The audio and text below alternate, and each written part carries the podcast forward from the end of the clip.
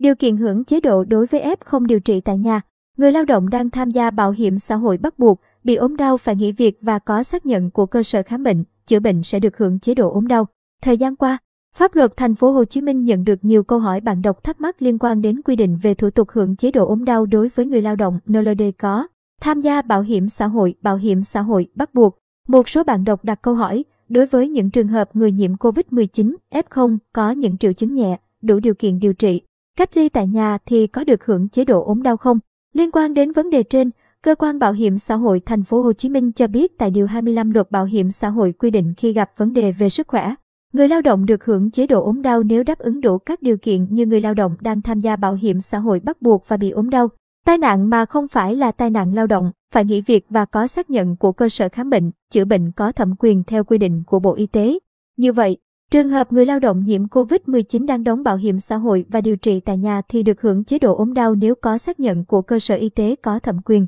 Về quy định cấp xác nhận, theo công văn của Cục Quản lý Khám chữa bệnh thì người lao động là F0. Muốn hưởng chế độ ốm đau phải có giấy chứng nhận nghỉ việc hưởng bảo hiểm xã hội theo mẫu quy định tại thông tư 56 gạch chéo 2017. Theo đó, ngày mùng 2 tháng 12 năm 2021, Sở Y tế Thành phố Hồ Chí Minh có công văn số 9000 yêu cầu các trung tâm y tế quận, huyện, thành phố Thủ Đức, trạm y tế chăm sóc và quản lý F0 tại nhà sẽ cấp giấy xác nhận theo đúng quy định tại thông tư 56 gạch chéo 2017. Công văn 9000 của Sở Y tế hướng dẫn trong trường hợp trạm y tế lưu động, tổ chăm sóc người nhiễm COVID-19 tại cộng đồng hỗ trợ chăm sóc F0 tại nhà thì bác sĩ được phân công trực tiếp chăm sóc F0 ký xác nhận vào vị trí người hành, nghề khám chữa bệnh. Đơn vị chủ quản là trung tâm y tế chịu trách nhiệm đóng dấu vào giấy chứng nhận hoặc ủy quyền cho trạm y tế. Như vậy, khi người lao động là F0 đã hoàn thành điều trị, cách ly tại nhà thì sẽ liên hệ với trạm y tế phường, xã để được cấp giấy chứng nhận nghỉ việc hưởng bảo hiểm xã hội. Căn cứ quyết định 222 gạch chéo quy d gạch ngang BHXH